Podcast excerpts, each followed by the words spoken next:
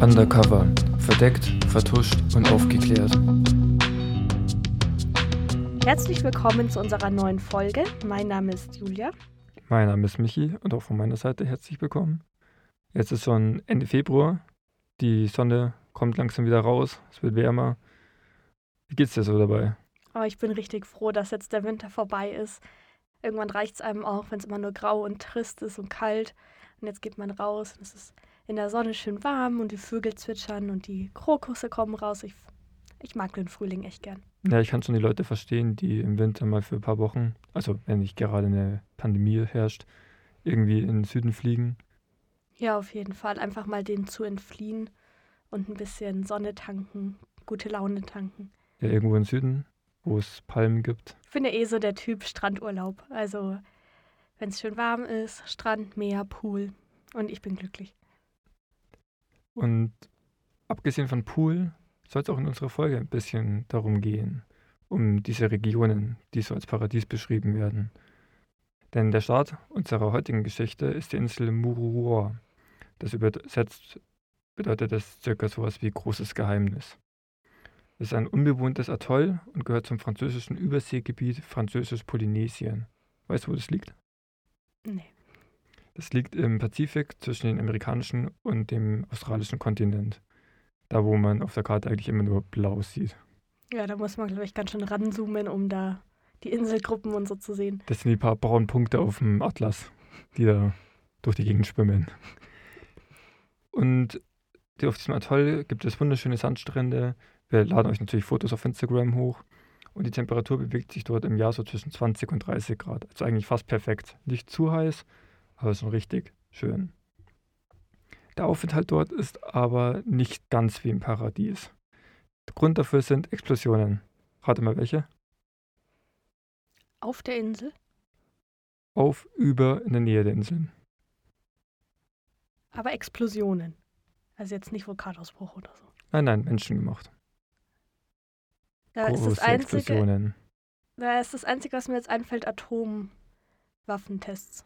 Genau. Dort wurden von den Franzosen Atomwaffentests durchgeführt.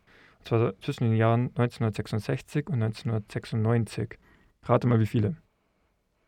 Puh, also wir haben in der Schule schon mal so ein Video gesehen, wo man immer wieder so Explosionen in Blau oder in Rot sehen konnte und das waren in den verschiedenen Ländern, die Mhm. die Tests durchgeführt haben, aber ich vermute so 40. 40. Okay. Es waren ein paar mehr, es waren 188. Oh. Das sind über 30 Jahre, sind alle zwei Monate ein Atombombentest. Das muss man sich mal vorstellen. Richtig.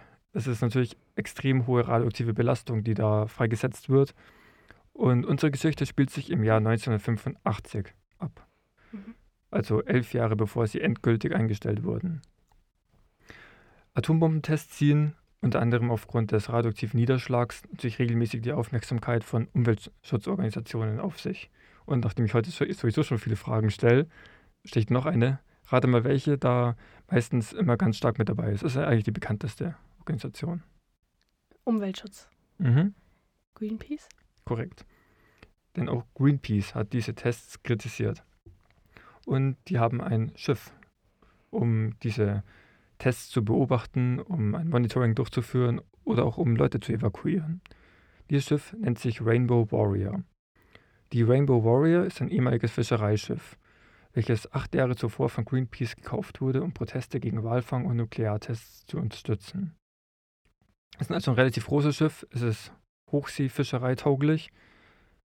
Wir reden hier also nicht von, von kleinen Schlauchbooten, von kleinen Speedboats, sondern es ist wirklich ein hochseetaugliches Schiff. 1985 legte sie in Auckland, Neuseeland an, um mit anderen Schiffen gegen die französischen Atombombentests zu demonstrieren. Wir wissen ja, Frankreich ist eine Atomwaffenmacht und natürlich mussten sie testen. Computersimulationen muss, ähm, wurden erst später eingeführt. Daher kamen diese Tests. Natürlich sind diese Atombombentests immer sehr stark bewacht, kann man sich vorstellen. Man versucht natürlich, den Abfluss von Informationen an Feinde zu verhindern. Man versucht natürlich auch, die Sprengkraft dieser Atombomben geheim zu halten, weil man natürlich im Falle einer Auseinandersetzung dem Gegner nicht unfreiwillig zu viel Informationen hinterlassen möchte. Und auch der französische Geheimdienst DGSE hat Greenpeace und die Rainbow Warrior bei ihren Demonstrationen überwacht. DGSE würde auf Deutsch so etwas ähnliches wie Generaldirektion für äußere Sicherheit heißen. Eine ihrer Aktionen war beispielsweise die Überwachung der Büros von Greenpeace. Dabei haben sie sogar mit Hilfe einer Agentin namens Christine Cabron die Büros infiltriert, die Kommunikation der Rainbow Warrior abgehört und weitere Agenten haben das Schiff ausgekundschaftet. Kannst du dir vorstellen, wie? Wie sie das Schiff ausgekundschaftet haben. Richtig. Vom Wasser aus? Taucher? Unter anderem. Aber auch, weil Greenpeace versucht sich ja als transparente Organisation der Weltöffentlichkeit zu präsentieren, sie praktisch Tage der offenen Tür gehabt, wo Leute das Schiff von innen besichtigen konnten. Mhm. Und dabei hat der französische Geheimdienst auch Agenten eingeschleust, die dann das Schiff von innen ausgekundschaftet haben. Okay. In der Nacht des 10. Juli 1985 hat sich dann eine Gruppe bestehend aus Greenpeace-Aktivisten und Schiffsbesatzungen in der Schiffsmesse eingefunden, um den Geburtstag einer ihrer Mitglieder zu feiern. Kurz vor Mitternacht überschlugen sich dann jedoch die Ereignisse. Nachdem ein blauer Blitz im Wasser gesehen wurde, kam es zu einer Explosion in der Nähe des Maschinenraums. Dabei wurde ein Loch in die Schiffshülle gerissen.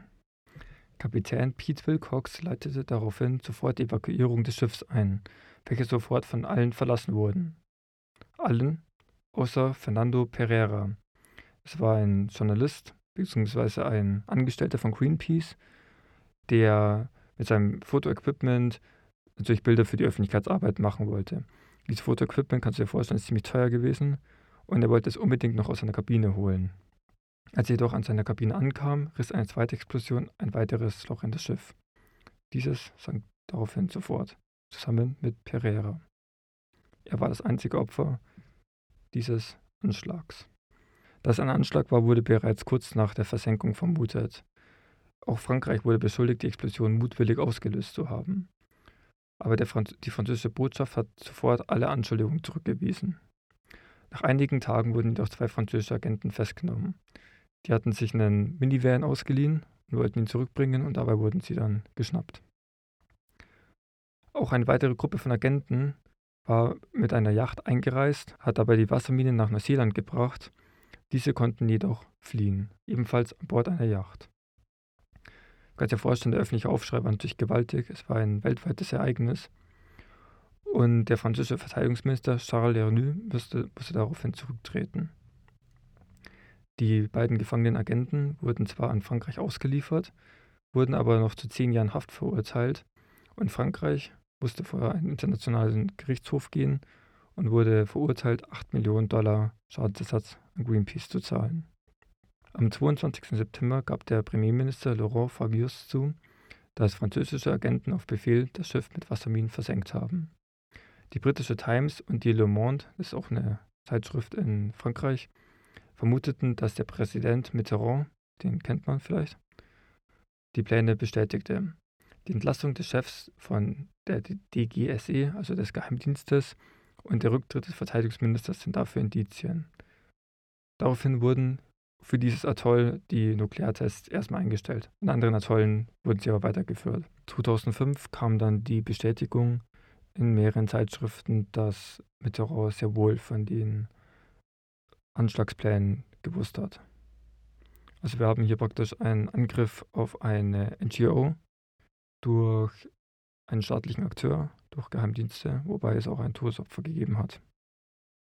Eigentlich war es nicht geplant, dass ein Mensch dabei stirbt. Darum gab es auch zwei Explosionen.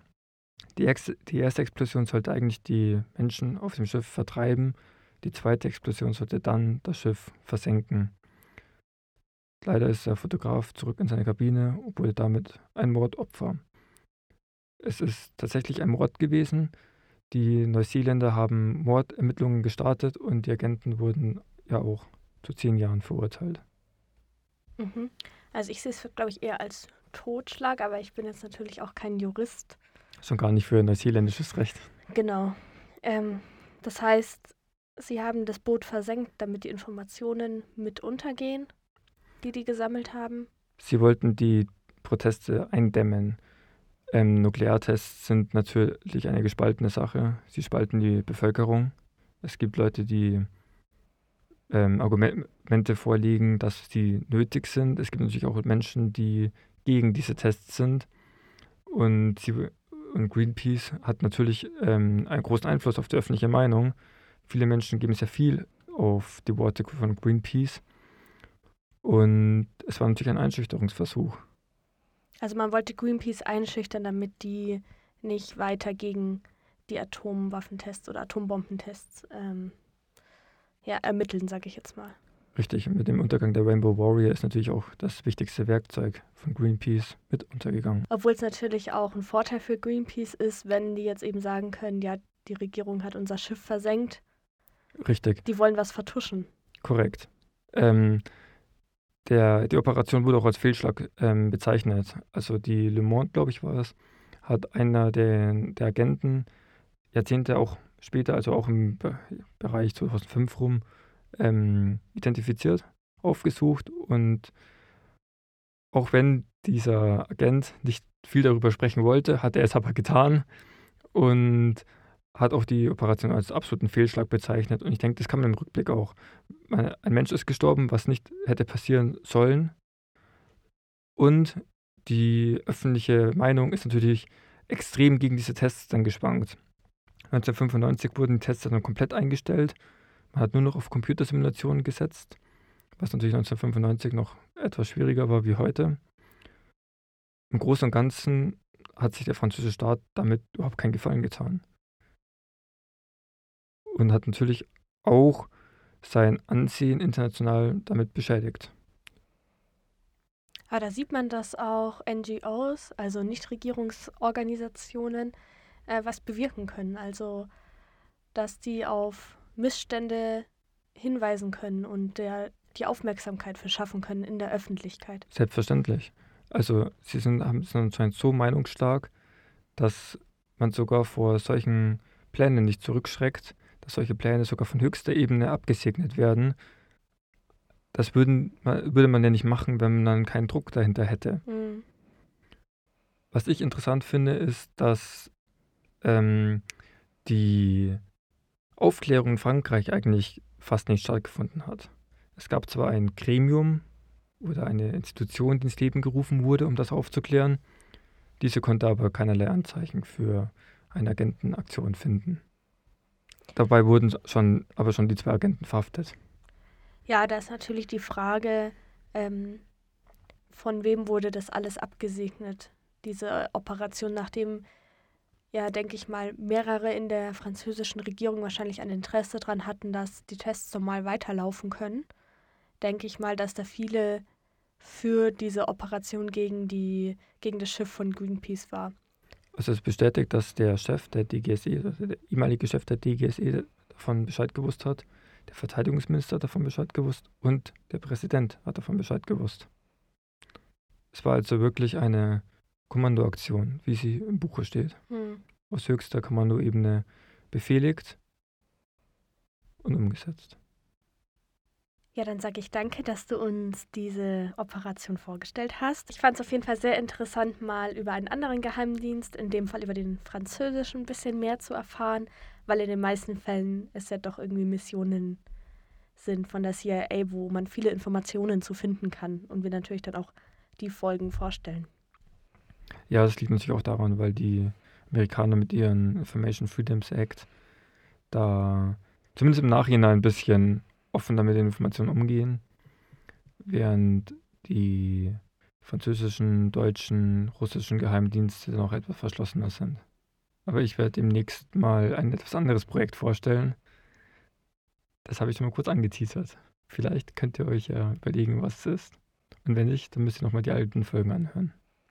Also ich bin auf jeden Fall gespannt und ich weiß nicht, welches Projekt du uns vorstellen wirst. Ich überlege gerade, in welcher Folge ich es erwähnt habe glaube, es waren die Cambridge 5. Hört euch die Cambridge 5 Folge an und ihr wisst, was einer meiner nächsten Folgen sein wird. Dann freuen wir uns drauf und wir hören uns dann in zwei Wochen wieder. Genau, aber da bist du dran. Genau. Bis zum nächsten Mal. Bis zum nächsten Mal. Ciao. Ciao.